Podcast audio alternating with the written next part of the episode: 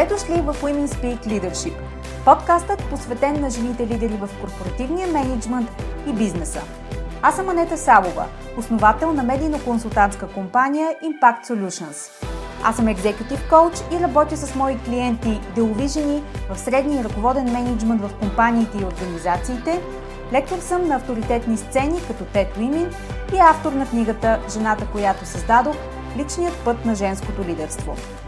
Подкастът е мястото, където ще ви срещна с едни от най-забележителните, авторитетни и утвърдили се в бизнеса жени – менеджери, собственици и ръководители, лидери, които играят във висша лига всеки ден. Смислени разговори по актуални теми, поднесени през призмата на личната история и уроците по пътя, споделени с менторска откровеност за вас. Слушайте нашите мастер-класове тук в подкаста и станете част от вътрешния кръг от елитни жени професионалисти и лидери на нашето утре. Женската сила в бизнеса е в лидерството. Така че да започваме!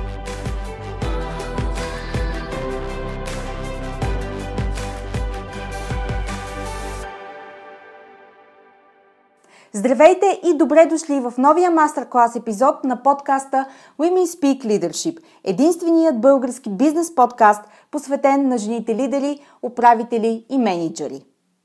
Кога идва промяната? Търсите ли я проактивно или тя ви се случва и зурноволно се налага да я управлявате? Колко смелост се иска, за да си я позволиш и след това да я прегърнеш с цялата си убеденост, че това е единственият път напред. Като оставим на страна клишето, че промяната е най-голямата константа, а, клише, което между другото е съвсем вярно, промяната на всичките и нива е много динамичен процес. В повечето случаи, когато аз коучвам жени ръководители, които управляват промяната, най-общо казано, тя е продукт на синтез, който вече се е случил вътре в тях и той изглежда последния начин.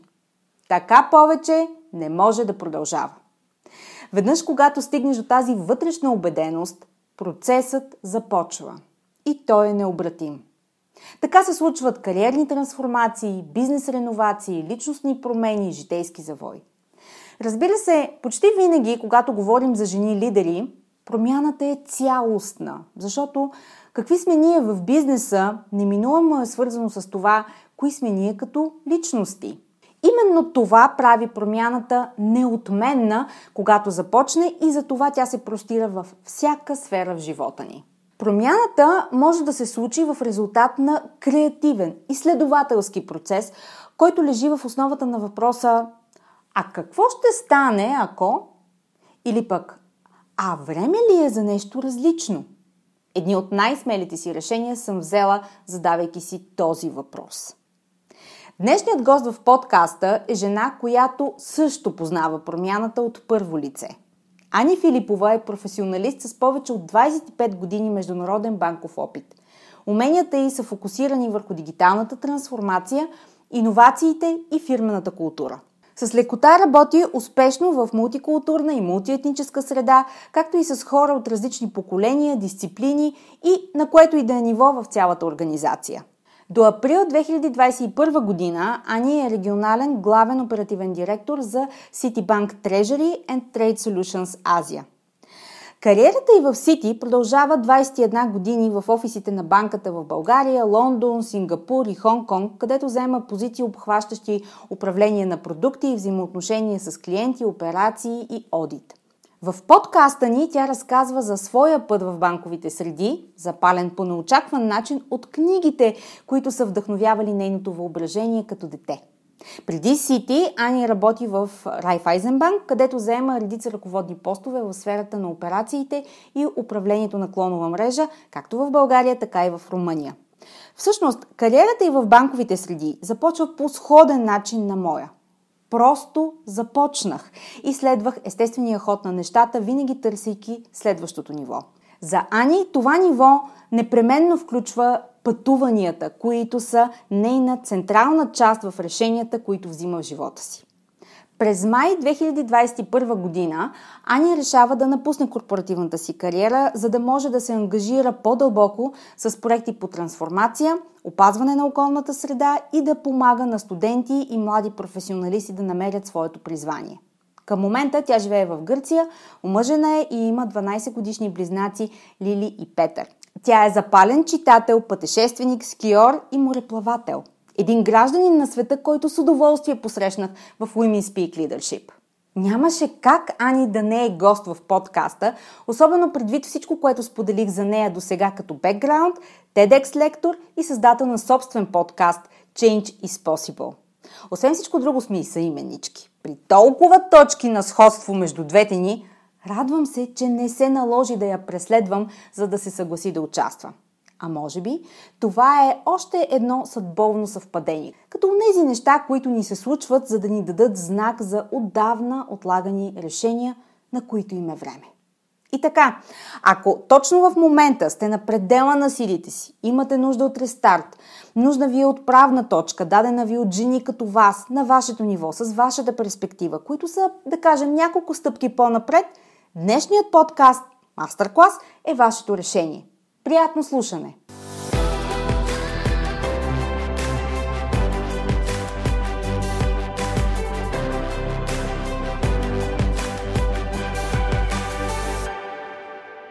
Ани, добре дошла в подкаста за жените лидери Women Speak Leadership. Здравей, Анета, много се радвам да съм тук и да си говоря с теб. Знаеш ли, за мен е чест да имам гост като, като теб, банкер, направил трансформация в кариерния си път. Това е личност, която няма как да не поканя в подкаста, да не кажа няма как да не преследвам. а, така че радвам се и аз, че си тук, защото искам с теб да си поговорим за промяната, която носи ново начало, смисъл и удовлетворение и освен това е търсена целенасочено. Подели каква е твоята история за тези, които сега се срещат с теб за първи път и въпроса на въпросите, коя да. е Ани Филипова? Да, как да започна? Нека да започна с това, че съм Проистичам от едно съвсем обикновено българско средностатистическо семейство, живеещо в Люлин. Баща ми беше инженер, майка ми беше учителка в детска градина. Не сме имали някакви особени възможности. Аз съм имала много хубаво детство. Спомням си за, само за хубави неща, как изкарвах летата при бабите ми и колко много книги четях. И точно когато аз обичах много приключенски и там четях за различни места на света, Марокко, Сингапур, ми звучаха така много, много интересно, такива места, които никога, никога няма да отида, съм си мислила тогава.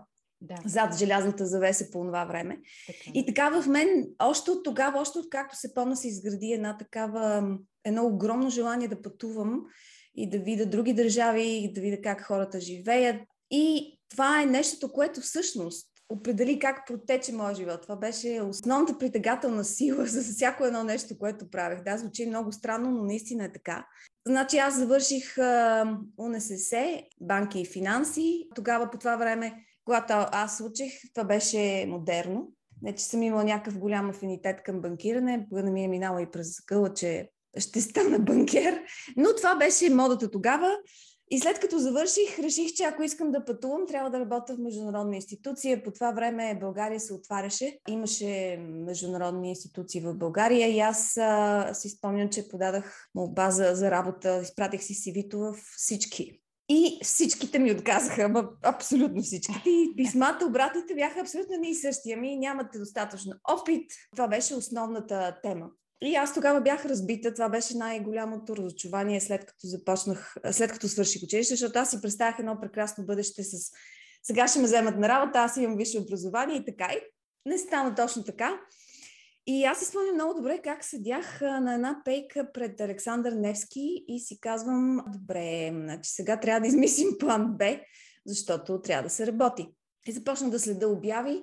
Имаше обяви за строителна банка те търсеха хора, даже не мога да се сета каква беше позицията, обаче отидах и имах три интервюта и ме приеха на работа. Така започна моето пътуване из банковия свят, но идеята за пътуването като цяло извън България в различни държави, това си остана, това си просто си остана в мен. И а, в момента, в който първата международна банка отвори в България, това беше гръцка банка, Хилс Банк, аз кандидатствах там, приехаме. Това беше интересен период, защото всъщност банката се основаваше тогава в България, така че аз бях в тима, който я създадахме. Там работех, след което Райфайзен дойде в България, която е по-голяма Централно-Източна Европейска банка. аз кандидатствах там, приехаме и там вече беше още по-интересно, защото пак ситуация, в която банката се основава. Аз бях в екипа, който а, я основа. И оттам нататък започнах а, да работя в различни отдели. И в а, един момент а, отговарях за клоновата мрежа на Райфайзен. Първите четири клона ги отворих аз с а, моя екип. И след това започнах да пътувам, естествено, в Европа, до Штатите. След което от Райфайзен всъщност получих първото ми, как да кажа, международен пост в Румъния, в Букурещ. И това беше, просто си спомням чувството, като имах края на годината с а, тогавашния началник на Райфайзен, беше един британец, не си спомням, Джон някой си, който ми каза, ами, вие сте работили тук дълго време и мисля, че е добре да излезете в една от другите Райфайзен в Европа и аз направо не можах да повярвам. Заминах за Румъния. Букурещ е един прекрасен град. Но много скоро след това Ситибанк се свързаха с мене защото те искаха да отворят клон в България. И това беше голяма дилема, защото от една страна искам да остана в чужбина и да се развивам в чужбина, пък от друга страна Ситибанк е Ситибанк. Кой отказва на Ситибанк? И по това време, нали, сега нещата са по-различни, но Върнах се в България, основахме Ситибанк и след 5 години в Ситибанк възможности за да работиш и живееш в чужбина са безкрайни. Тя е в 96 държави в света.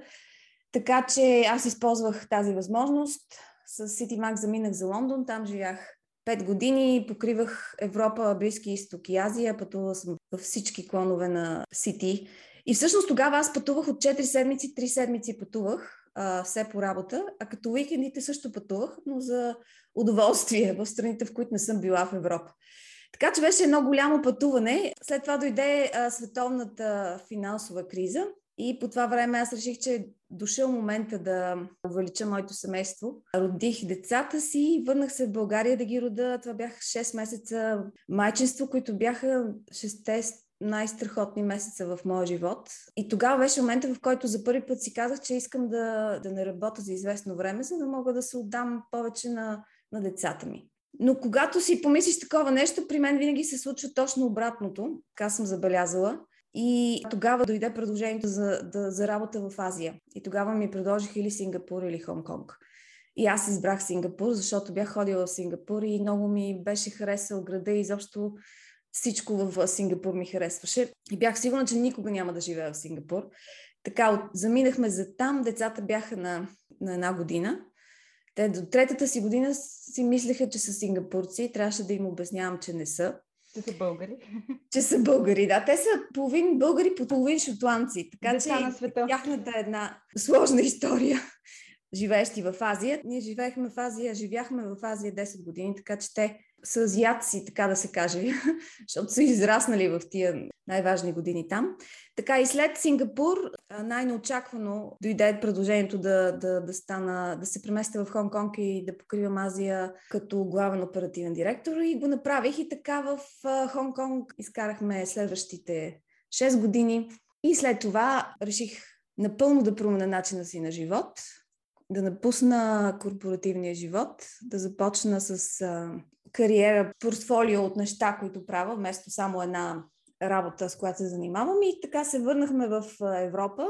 Живеем в Атина в момента. И това е до тук. Това е до, до тук пътешествието. И сега да видим какво ни очаква за бъдеще. Но това съм аз, един пътешественик, който по някакъв начин започна да работи в банка и продължи да работи. Сега вече сменям плато си тотално.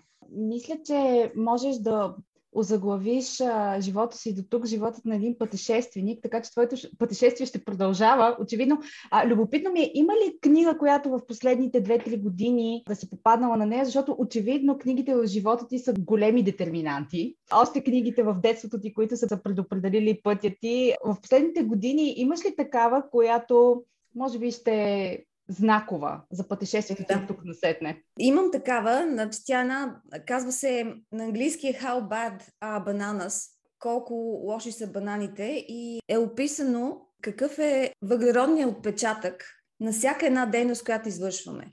Нали, когато всяко едно нещо да, да работи лампата еди колко си часа, да, да пишеш имейл, да изсечеш 10 дървета. Изобщо всяко, всяко нещо, което, може, което се случва, е измерено в а, въглероден двокис, в който излиза в атмосферата. И едно от нещата, с които аз започнах по-дълбоко да се занимаваме е, е това. Искам да стана да науча много повече за, за това как можем да работим срещу глобалното затопляне, какво може да правим. Говорих да. в ТЕД точно за това, какво всеки един човек може да прави, защото аз самата от дълги години съм, съм се опитвала да живея живот, който е щадящ към природата и щадящ към ресурсите, които използваме и по този начин да, да намаля въглеродния отпечатък, който аз и моето семейство остава на Земята. Така че това е книгата, която а, ми направи страшно впечатление. Тя стои тук на бюрото ми всъщност,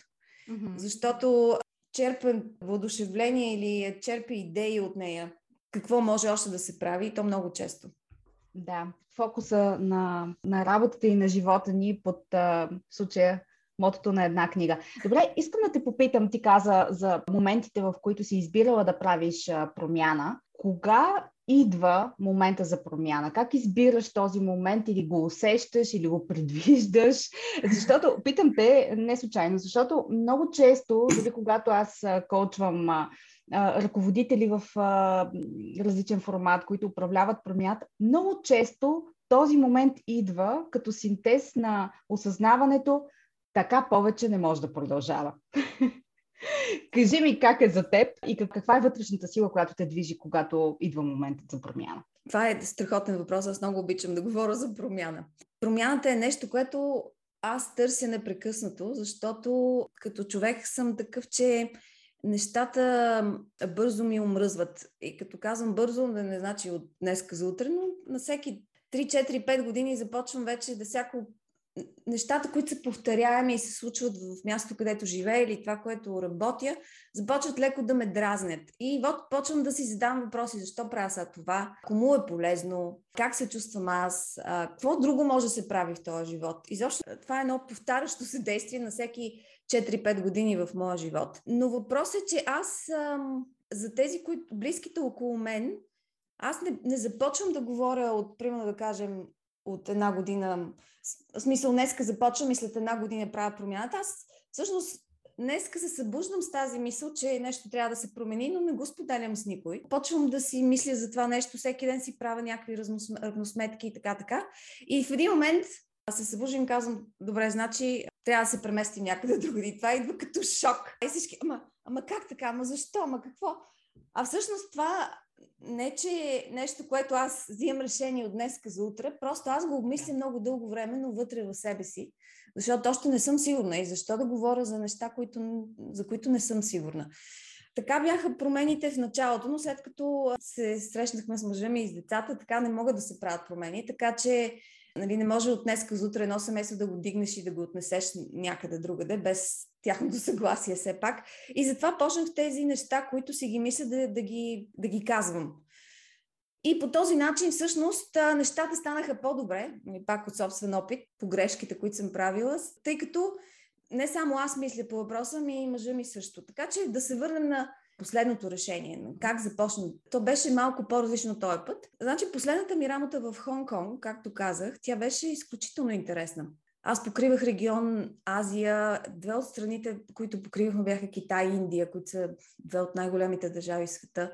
Това беше момента, в който всички тези нови дигитално родени тек компании започнаха да, да предизвикват големи промени в банковата сфера дигитизация, промяна на бизнес моделите, промяна на фирмената култура. Всичко започна да претърпява коренна промяна, каквато никога не бях виждала до тогава в банковата сфера. Така че ежедневието ми беше много напрегнато, но и много интересно, защото всичко това беше промяна към по-добро. И постигахме невероятни неща. Екипа беше страхотен. Всяка година имахме а, какви ли не награди, като най-добра дигитална банка, най-добра банка на, за Азия, Treasury и Trade Solution и какви ли не други неща. Така че от професионална гледна точка това бяха едни от ами, най-добрите години в моята кариера. След това към... По същото време ние бяхме в Хонг-Конг и в, през 2019 година започнаха протестите в Хонг-Конг. И докато те не, не оказаха никакво влияние върху моя живот, защото ние живеехме както и преди. Нямаше, нямаше размирици при нас, нямаше нищо опасно, което да се случва така или иначе, но това ме накара да си мисля, че ако а, ние сме на този малък остров Хонг-Конг, ако нещо се случи, какви са нашите опции? Зад нас е Китай, пред нас е морето, така че няма някакви особени опции. така, да. И трябва да си помислиш добре какво, какъв е твоя план, ако нещата тръгнат на лошо. И тогава с моя мъж решихме, че трябва да помислим какъв е този план Б и и най-добре да, да, да помислим как да инвестираме в някакъв имот, защото когато заминахме за Азия, ние продадахме всичко, което имахме, защото е много трудно да поддържаш имот в друга държава. Продадахме абсолютно всичко и тогава си казахме, че всъщност имаше дълги години дефлация но инфлация ще дойде, така че най-добрият начин да се предпазиш от инфлация е да имаш инвестиция в недвижим имот. И други инвестиции, разбира се. Не кеша, инвестиции. И така решихме да отидем, решихме къде искаме да живеем. Къде бихме живяли, ако нещо се случи, къде бихме живяли. И решихме, че има няколко варианта. Първото е Лондон, тъй като той има роднини в Лондон. А, другото е Женева, защото там също той има роднини. България и Гърция, защото Гърция ние пътувахме много в Гърция, докато и двамата бяхме в, в Лондон. И просто сме обиколили всички острови в Гърция и сме имали страхотни моменти там, така че за нас това е това беше една държава, която определено искахме да живеем. През 2019 едно пътешествие през лятото с децата направихме и решението беше взето да, да вземем, да инвестираме в Гърция. И така намерихме къща, купихме я. И след като вече имаш къщата, ние решихме сега ще ремонтираме и ще даваме под найем, за да не стои така. И от едно на друго аз започнах да си мисля, в същото време децата ни станаха на 10, аз имам близнаци, които са на 10 и аз всъщност осъзнах, че след най-много 4-5 години и след това те вече ще, ще са абсолютно а, независими, няма дори да искат нищо да правят с нас, така че аз имам толкова малък прозорец, на времеви прозорец, който мога да действам, че трябва нещо да направя, за да съм повече време с тях, защото независимо от факта, че аз винаги съм била много заета, но всяка сутрин, даже по някой път на обед и вечер, винаги съм била с тях, отделила съм време за тях, целият уикенд само с тях но не е същото. Нали? Те, те живеят, те имат един цял ден, където аз не знам изобщо какво се случва с тях. И мисълта ми беше такава, че ако искам да имам връзка с децата си, когато те пораснат, аз трябва да започна да града сега, когато те всъщност имат нужда да си споделят неща с, с родителите си. Така че това, според мен, избистри много нещата. И вече следващата стъпка беше каква ще бъде моята следваща позиция. Нали, разказах преди малко колко да. интересно интересна беше моята работа. И такава втора или по-добра, по-скоро няма да има. Или ако ще има, тя ще е в а, централата на банката в Штатите. Но аз никога не съм имала никакво желание да живея в Штатите. Така че в един момент стана ясно, си казах, това беше до тук, бях аз в банковата сфера, защото нито една друга позиция или нито една друга банка не са ми интересни. Просто да, да смениш, то е същото, нали? просто с малко по-различно, но горе-долу едно и също. И така стигнахме до решението, че а, ще опитаме нещо ново и на, през юни 2020 обявих, че ще напусна, но ми трябваха още чак април 2021 успях да, да напусна работа. Така че това беше, имаше неща, които ме бутаха, имаше неща, които ме дърпаха. Изобщо не е лесно решение, много комплексно, има много, много фактори, както изброих, които имат значение. Като каза, че си стигнала в момента, в който си казваш какво повече, аз съм изчерпила максимума в тази среда. Искам да те попитам, беше ли ужасена от мисълта, че повече, по-голямо от това за мен няма или съзнанието ти каза, може да няма по-голямо, но има по-различно и на мен ми е любопитно какво ще бъде това различно. И сега какво ще правя? О, ужас! Това имаше ли го изобщо при теб? По-скоро не, защото аз всъщност знаех, че има следваща стъпка и това е да отида и да, да правя също нещо, обаче на глобално ниво. Значи, това е цялата Банк във всичките 96 държави. Обаче това по никакъв начин не ме привличаше, Просто защото това ще значи, че ако съм виждала децата и мъжа ми два часа на ден, сега няма да ги виждам изобщо. И, и това не беше нещо, което аз исках в моя живот. Да. И другото, което всъщност ми помогна е, че аз си мислех, добре, аз никога не съм искала да бъда банкер. Обаче успях. Значи, какъв е проблема да поискам да бъда нещо друго и да успея? Нали? Няма. Просто единственият проблем е, да, че не съм решителна и ме е страх да го направя. И това беше, това беше което всъщност си казах, защото при мен мисълта, че всъщност тази позиция е може би последната, това беше още когато започвах тази работа, си казвам, значи от тук нататъка мисля, че всъщност това е края.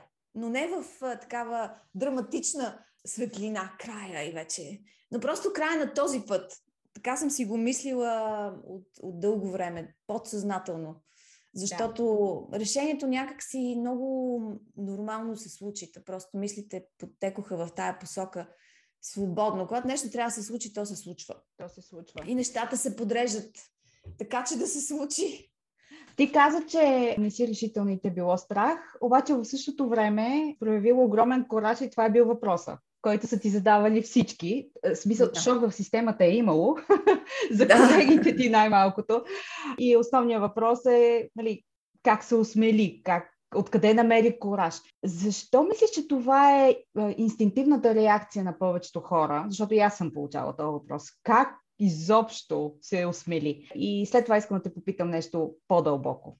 Всяка една позиция, като моята, ръководна позиция, това означава статус, сила, влияние. И много хора се асоциират с работата си. Тоест, това, което са в работата са това, което те са. Нали? Те нямат някаква друга идея за тях самите. И да имаш хиляди човека, които работят за теб по твое ръководство, те прави да си мислиш, че си много важен. И без теб света ще спре да се върти. Това са едни такива неща, които хората си мислят със сигурност. И повечето хора не могат да си представят, че могат да заменят този живот с нещо друго или пък с нещо, както аз сега работя соло и нямам хора, които да управлявам. Така че това е въпрос на как да кажем, ценностна система. Аз никога не съм била традиционния банкер, така да се каже, защото моите решения за, за работа много пъти са взимани от това дали ще пътувам или няма да пътувам. Ако това е което ме определяше като човек, аз тогава щях да, да, да мисля за хиляди неща. По-добра позиция, по-добро заплащане, къде да. ще съм в иерархията, какво. Това щяха да са ми а, въпроси. Аз пак си ги задавах, но, но основно беше ам, каква е работата, с кой ще работя и дали ще ми е интересно. Да. И пътуването. Нали? Така че, другия въпрос е финансов. За да се подготвиш за един такъв преход, трябва да имаш много добра финансова основа. И как се прави една такава финансова основа? Ми с спестяване. С спестяване, с добри инвестиции. Няма, няма как и сега, особено след като започнем да интервюирам хора за моя подкаст, за който ще говорим по-късно, да. става ясно, че всички, които са имали някаква идея да променят кариерата си, са възприели точно такава форма на живот, в който като дойде бонуса и, и заплати и така нататък, не отиваш и не си купуваш скъп часовник, скъп костюм, скъпа кола и така нататък, такива материални неща. По-скоро спестяваш и така от нали, малко по малко, защото това са 20 години, кои, през които съм го правила, малко по малко изграждаш една основа, която в един момент ти дава абсолютната свобода да избереш. И това е нещо, което хората нямат просто защото те не са си направили тая основа. Защото не могат да си представят, че всъщност е възможно да живееш извън корпоративен свят, без да работиш. А имаше ли усещането сред а, твоя приятелски кръг, кръг колеги, нали, пиари, усещането, че зад въпроса откъде намери кораж, как се осмели, всъщност има, стоеше въпроса как смееш? Как смееш да поискаш нещо различно? Как смееш да не си доволна от това, което имаш? Как смееш да искаш да бъдеш и да имаш различен живот? Имаше ли го елемента на осъждане, ми е въпроса? Абсолютно го имаше. Да? А, и всички тези въпроси, които ти зададе, не, че ми бяха зададени директно, но от, от шумотевицата, от а, разговори с други хора, разбирах, че всъщност това е което хората се чудат. Нали? Как, как не я е срам? Да, а, или стига, не или стига, че е толкова високо в, в позицията, не или стига всички, всичко това, което е направил, ми сега иска да прави нещо съвсем различно. Защо? Имаше и голяма доза завист, защото всъщност се оказа, кой не иска да бъде свободен? Няма такъв човек. Но, но въпросът е, че човек трудно се разделя с пари и статус. Така че трябва да си някакъв, да имаш някакво по-различно такова мислене, за да можеш да го направиш. Защото извън корпоративния свят, всъщност човек може да печели много повече. Много повече. И то за много по-кратък период от време. За мен беше много лесно да се справя, просто ги игнорирах, защото поне това, това е нещо, което съм се научила през а, дългите години на корпоративна кариера, да игнорираш а, този шум, който по никакъв начин не ти помага. Не беше лесно да взема това решение. Нали, аз, както казах, ми отне няколко години и не беше от днес на утре, но в момента, в който го взех, това беше. Като напусках, първоначално моят ръководител си мислеше, че, че искам повече пари, че да. искам повече хора, изобщо всякакви такива неща. Имаше много предложения, но всеки път аз си задавах въпроса, това ще ми донесе повече пари, но ще имам ли повече време за себе си? Не. Ще имам ли повече време за семейство? Не.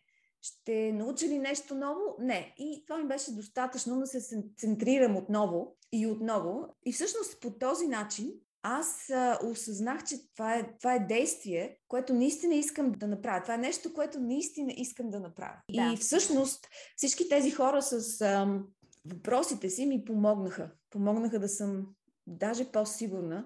Можеш ли да кажеш Ани а, някога и Ани сега един и същи човек ли или имаше Ани преди и Ани след? Не, аз не мисля, че е имало Ани преди и Ани сега. Аз а, съм била в смисъл, аз съм си същия човек, който съм била преди, просто съм извън корпоративната сфера, но начина ми на мислене, начина на това какво трябва да е живота, не се е променил. Не се е променил по никакъв начин. Даже сега се напрягам да си помисля по-различна ли съм.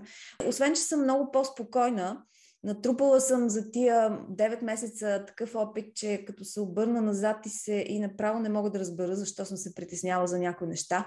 И това ти дава един а, абсолютно различен поглед върху живота, защото докато работиш, въобще не можеш да си представиш какво е, когато не работиш. И като казвам не работиш, не работиш в корпоративната сфера, работиш по други неща. Въобще нямаш никаква идея. Трябва просто да го направиш, за да видиш всъщност какво е. То е като, като да имаш деца. Никой не може да си представиш какво е да имаш деца. Трябва да ги имаш и тогава ти става ясно мога да направя даже аналог. Аз си спомням един приятел, когато живеех в Лондон, тогава още нямах децата. Той всяка събота и неделя беше с децата си къде ли не, по паркове, насам там. Аз си, аз си мислех, той човек е луд, той кога си почива изобщо? Как може, как може това да го прави? И после, когато се родиха децата ми, също осъзнах, че ти даже не го и мислиш, а просто това ти е, това е което искаш да правиш. Така че същия налог е с а, когато работиш и когато спреш да работиш Просто нещата така се подреждат и ти изведнъж започваш да живееш в съвсем друга реалност, която ти отваря съвсем различни врати, срещате с съвсем различни хора, които ти дори и преди не си знаел, че съществуват.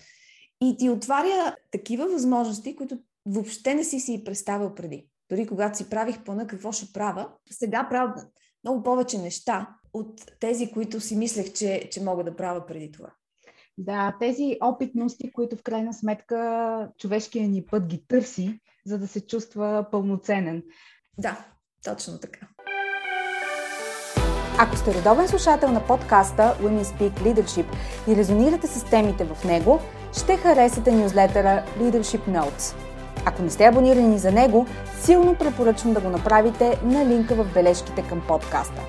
Така ще разберете защо едни от най-талантливите, брилянтни професионалисти и забележителни жени в менеджмента редовно, тихо и без излишен флъв отварят и четат всеки имейл, който изпращам.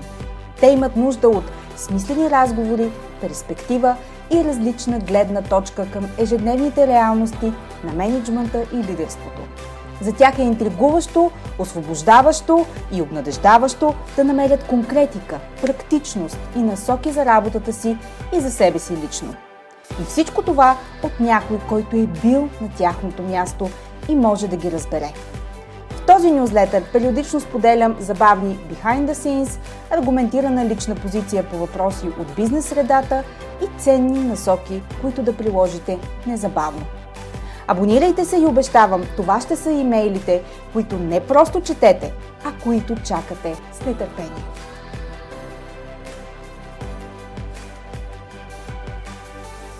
ти каза, че колегите ти с въпросите си реално са валидирали твоите решения, да. че си на прав път за себе си. Всички така големи и важни за теб решения в живота ти, можеш ли да прецениш на какво са те научили за теб самата?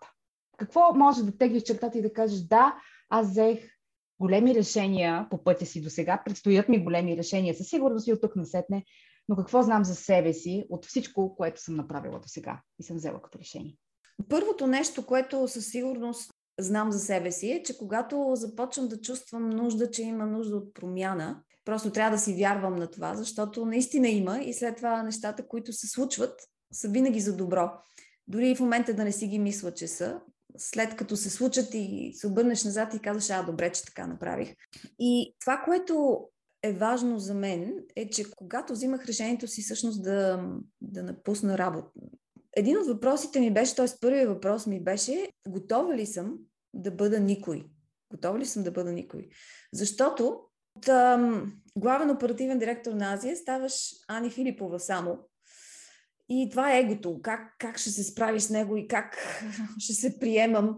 Обаче, после ти става ясно и сега вече от след времето, което мина, откакто на работа, ти става ясно, че всички тези години на позиция на човек, който е знаещ и можеш, е тръгнал от никъде и е достигнал до някъде, където не е за подценяване, как може това да е нищо? Просто не е възможно. И наистина не е. Трябва просто, трябва просто да продължиш да надграждаш. Това е което всъщност ми, как да кажа, валидира това желание за, за промяна, която всъщност движи живота ми напред. Може би в съвсем различна посока, но просто го движи напред. Това ли е двигателя за теб а, сега от на седно желанието за промяна? Този двигател всъщност е бил винаги. Желанието за промяна е такъв двигател, който всъщност определя моя живот. Желанието за промяна е желанието да пътувам. Сега съм пътувала доста, но това не значи, че желанието ми да пътувам е по-малко. Просто в момента ми е много приятно да не пътувам. Много ми е приятно да не се возя в самолети, да не изобщо да тук локално да, да разглеждам неща и да някакви по-такива нормални пътувания. Това всъщност е много по, е по-различно, но ми доставя огромно удоволствие след толкова много години пътуване. Така че това е една от а, движещите сили, продължава да бъде една от движещите сили, но другата е вече как, по какъв начин мога да бъда полезна на това общество, на младите хора, които идват, как мога да бъда полезна за, за природата. И защо един човек може да направи хиляди неща, има толкова много проблеми в света, които още не са решени. и просто да, да, да, да, да си мислиш, че нищо не може да направиш и че, и че, и че може да се пенсионираш, просто ми изглежда ам, много странна мисъл, защото а, много хора всъщност ме питаха, а ти ще се пенсионираш ли? Аз никога няма да се пенсионирам. Аз да. сигурно ще, ще работя в една сфера или друга, или по един или друг начин, докато умра един ден в бъдещето. Така че за мен идеята за това да работиш не е, нали, някои хора като кажеш работиш, те си представят офис 9 до 5 или там да. 12 часа на ден. Да. Но не си представят, че всъщност, да кажем това, че ти отиваш и си ментор на, на студенти, това е работа. Това, че примерно си ам, keynote speaker на, на някакво събитие, това също е работа. Това, че пишеш а, статии, с които показваш своето, а, своя опит, това също е работа. Това, че се занимаваш децата ти така, че те да разберат колко добре е да, да можеш да говориш добре, да пишеш добре, това също е работа. И защо има хиляди други неща, да, които, които са работа, но ние не ги възприемаме като такава. Калибрирането на съзнанието е голяма работа. Голяма работа, да. Каза, че влизаш често в ролята на ментори на, на млади хора. На мен, между другото, също ми предстои в края на този месец за първи път да изнеса лекция пред млади хора. Ще те питам отделно за съвети да. в тази област. Но кои са а, твоите учители днес? Кои са хората, които ти помагат да бъдеш в тази нова, как да кажа, роля или ампула, или да кажем да бъдеш по този нов за теб път? Аз нямам един или а, двама, просто защото те са много сфери, в които аз искам да се развивам. Първото нещо, което вече споменах е, че искам да стана експерт в как да се борим с глобалното затопляне. Така че хора, които се занимават с това, компании, които правят софтуер, който помага на, на банки и други компании да знаят колко въглеродни звуки се излъчват, как могат да го намалят и така нататък. Така че в тази област имам хора, с които говоря, чета статии, чета книги и така нататък. Имам няколко човека, които, с които редовно си комуникирам и разменяме идеи в LinkedIn за най-различни въпроси. Нали, как да, да представиш опита си така, че да помага на други хора, с кои хора да се свързваш, каква информация да четеш, защото всяко нещо ти дава идеи. Така че общо взето аз ежедневно следа събитията, следа кой какво е казал, как и тия неща, които са ми интересни, които смятам, че ще ме развият, че ще ми дадат нещо ново, аз, аз ги следвам. Просто очите ми са отворени. Да, кръгозора е широк. Абсолютно, да. кръгозора е широк. И се опитвам да не се, да не се лимитирам, но пък и да не се разпространявам толкова много, че да стане да, да почна както преди по, по 14-15 часа на ден работа, без, без някаква особена цел. Така че се опитвам да, да се придържам към нещата, които съм си планирала 14-15 часа на ден. А, сега при положение, че работата ти е доста флуидна, има различни аспекти, можеш ли да прецениш по колко часа работиш изобщо? Не, и всъщност и не ме интересува. То, това е голямата разлика. Въобще не ме интересува. Някой път нещо ми е толкова интересно, че примерно в неделя сутринта ставам 6 часа и казвам, е, сега трябва да го направя това нещо. Много ми е интересно. И почвам да, за да мога, например, да направя една лекция, започвам, аз знам някои основни неща, но започвам да чета, да, да намирам примери и, и откривам много, много нови неща. И това, и това е интересно. Така че може по всяко време. Например, с нощи имах ам, един разговор в 11 часа вечерта до, до полунощ, просто защото човека беше в Штатите. По никакъв начин не ми попречи.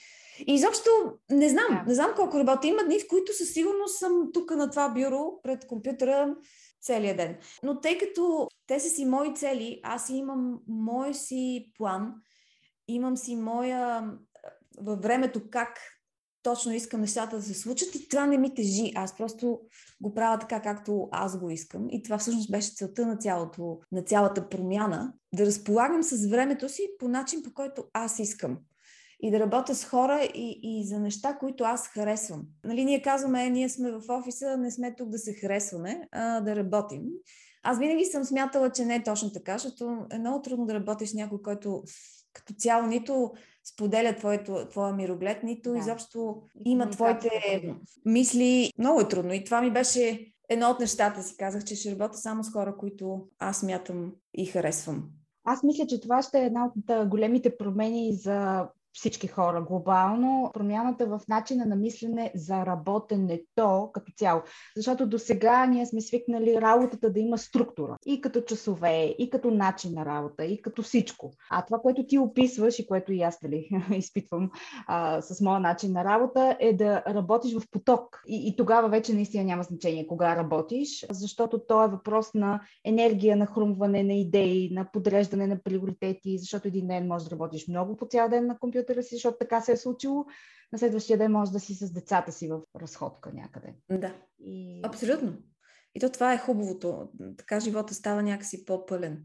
По-пълен, да, абсолютно. Няма ги дилемите, които иначе изникват.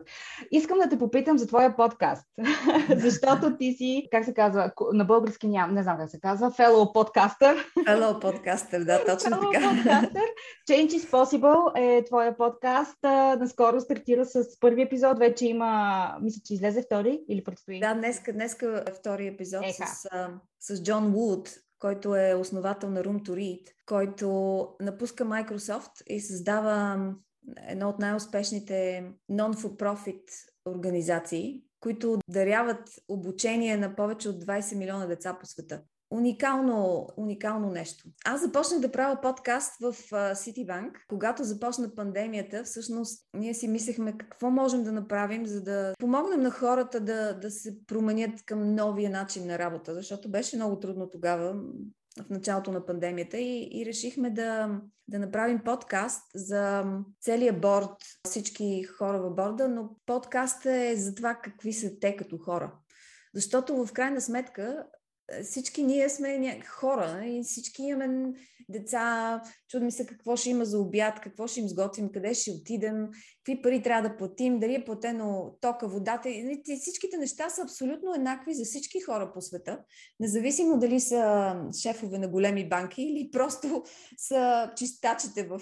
И всички имаме едни същи проблеми, просто аз исках това да, да го направим да е ясно за всички хора, за да могат, за да могат те да разберат, че всъщност ние, и аз включително, сме хора, нали? Ние не сме някакви богове седящи да, там, да. а просто сме нормални хора.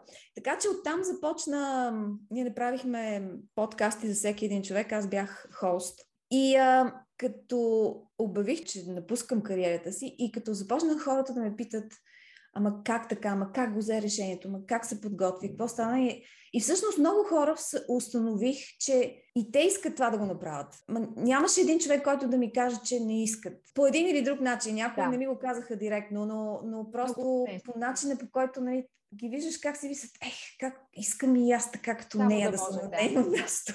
Да. Говорих с толкова много хора, с които никога не бях говорил, но всеки се опитваше да разбере. И аз тогава си казах, значи просто трябва да има нещо, което трябва да се опитам по някакъв начин да, да покажа на хората, че всъщност това е възможно. И от така стигна до решението, защото да направя мой собствен подкаст. И всъщност да направиш подкаст не е нещо много особено. В днешно време има страхотни апликации, които правят всичко за теб. Единственото, което трябва да направиш е да намериш хора, които са интересни и които, които са направили такава промяна като теб. И всъщност, като, като погледнах в моя нетворк, и също се оказа, че аз познавам доста такива хора. И може би аз съм ги търсила така или иначе да. преди това, така съвсем подсъзнателно. А, и тогава просто реших, ето аз си направих един списък с хора. Аз имах в този списък 20 човека и си казах, аз започвам с тия 20 човека. И вече ще видим по-нататък как ще се развиват нещата, защото нали, има колко милиарда човека на тази земя, от тях толкова много са си променили, променили професията. Така че за това, така го създадах подкаста. Моите гости са хора, които са направили такава голяма промяна. Да. Или са напуснали корпоративния живот и са започнали нещо друго, или са преминали, например, от тек в обучение, или от uh, legal в банкинг, или и нещо, което... Е голяма трансформация. Да, да, голяма трансформация. За да, да кажа на хората, за да може хората да чуят какво е всъщност се случва и как, как човек се подготвя за това. И това са нещата, които също, за които пиша в LinkedIn и все повече ще, ще продължавам. А е много интересно да създаваш подкаст, просто защото дискусиите с всички хора, първо се запознаваш толкова много хора и те са ми в нетворка, но аз не съм ги познала толкова добре запознаваш се изведнъж. Имате много неща, за които да си говорите. И така постепенно започваш да познаваш много други хора. И е много интересно и много... Достава ми огромно удоволствие и удовлетворение по някакъв начин. Накрая на нашия разговор, Ани, пак ще върна в началото към това, което каза. Книгите, които са на практика, как да кажа, станали основа за живота да. ти и за решенията и са формирали въобще начинът ти на мислене. Ако ти сега можеше да напишеш книга за себе си, каква би била тя? Как би я озаглавила? Какво би съдържала? Моето пътуване бих я озаглавила. И всъщност точно това ще бъде и темата. Как едно момиче от източна Европа успява да стигне до високи нива в корпоративния свят и след това тотално да ги а, напусне, за да изгради друг живот. Планираш ли да пишеш такава книга без да те притискам? Планирам, но искам още малко да начина ми на живот в момента да. и различните неща, които правя, да станат по-стабилни. Все пак аз а, от май месец, всъщност май месец спрях да работя и три месеца нищо не, не правих. Просто имах нужда от да не правя нищо. Не, пак не съм права, защото ние ремонтирахме къщата. Тя е изцяло мой проект, така че всъщност бях много заета, но, но за да я направя. Така че всъщност... Един малък, един малък ремонт, създаване на дом. да, един малък ремонт, който продължи 8 месеца. Има време. Трябва да натрупам още опит, но това е идея. Аз а, затова пиша много в LinkedIn и пиша статии и си пиша други неща, за да мога да си ги спомням в един момент, когато реша да напиша книгата, да си ги спомням тия неща. Да, много се идентифицирам с това, което казваш. Аз написах книга, имах нужда, голяма нужда. Първите две години да, след трансформацията. Моята се казва Жената, която създадох. Така че, когато дойде момента да се видим лично, когато си в София или обратно, когато аз съм в район, в Атина. Ще, ти, да. ще ти донеса един брой. Абсолютно. А, знаеш ли, по принцип в края на нашата среща винаги задавам едни скорострелни въпроси, да. но разговорът ни с теб беше толкова богат и толкова пълен, че не просто ще ти ги спестя, мисля, че нямаме нужда от тях. Благодаря ти, че беше мой гост. За мен беше огромно удоволствие това сутрешно кафе да го случим като подкаст. И наистина пожелавам си да се видим скоро на живо. Благодаря ти, Анета. Беше огромно удоволствие да си говоря с теб, не само защото си фелоу подкастър, но и защото си минала през това, което аз съм минала. И беше много приятно да си говорим. Надявам се това, което съм казала, да помогне на някой да се замисли и да реши нещо да промени в своя живот. Може би защото е време. Може би защото е време. Благодаря ти много. Благодаря ти и аз и до скоро.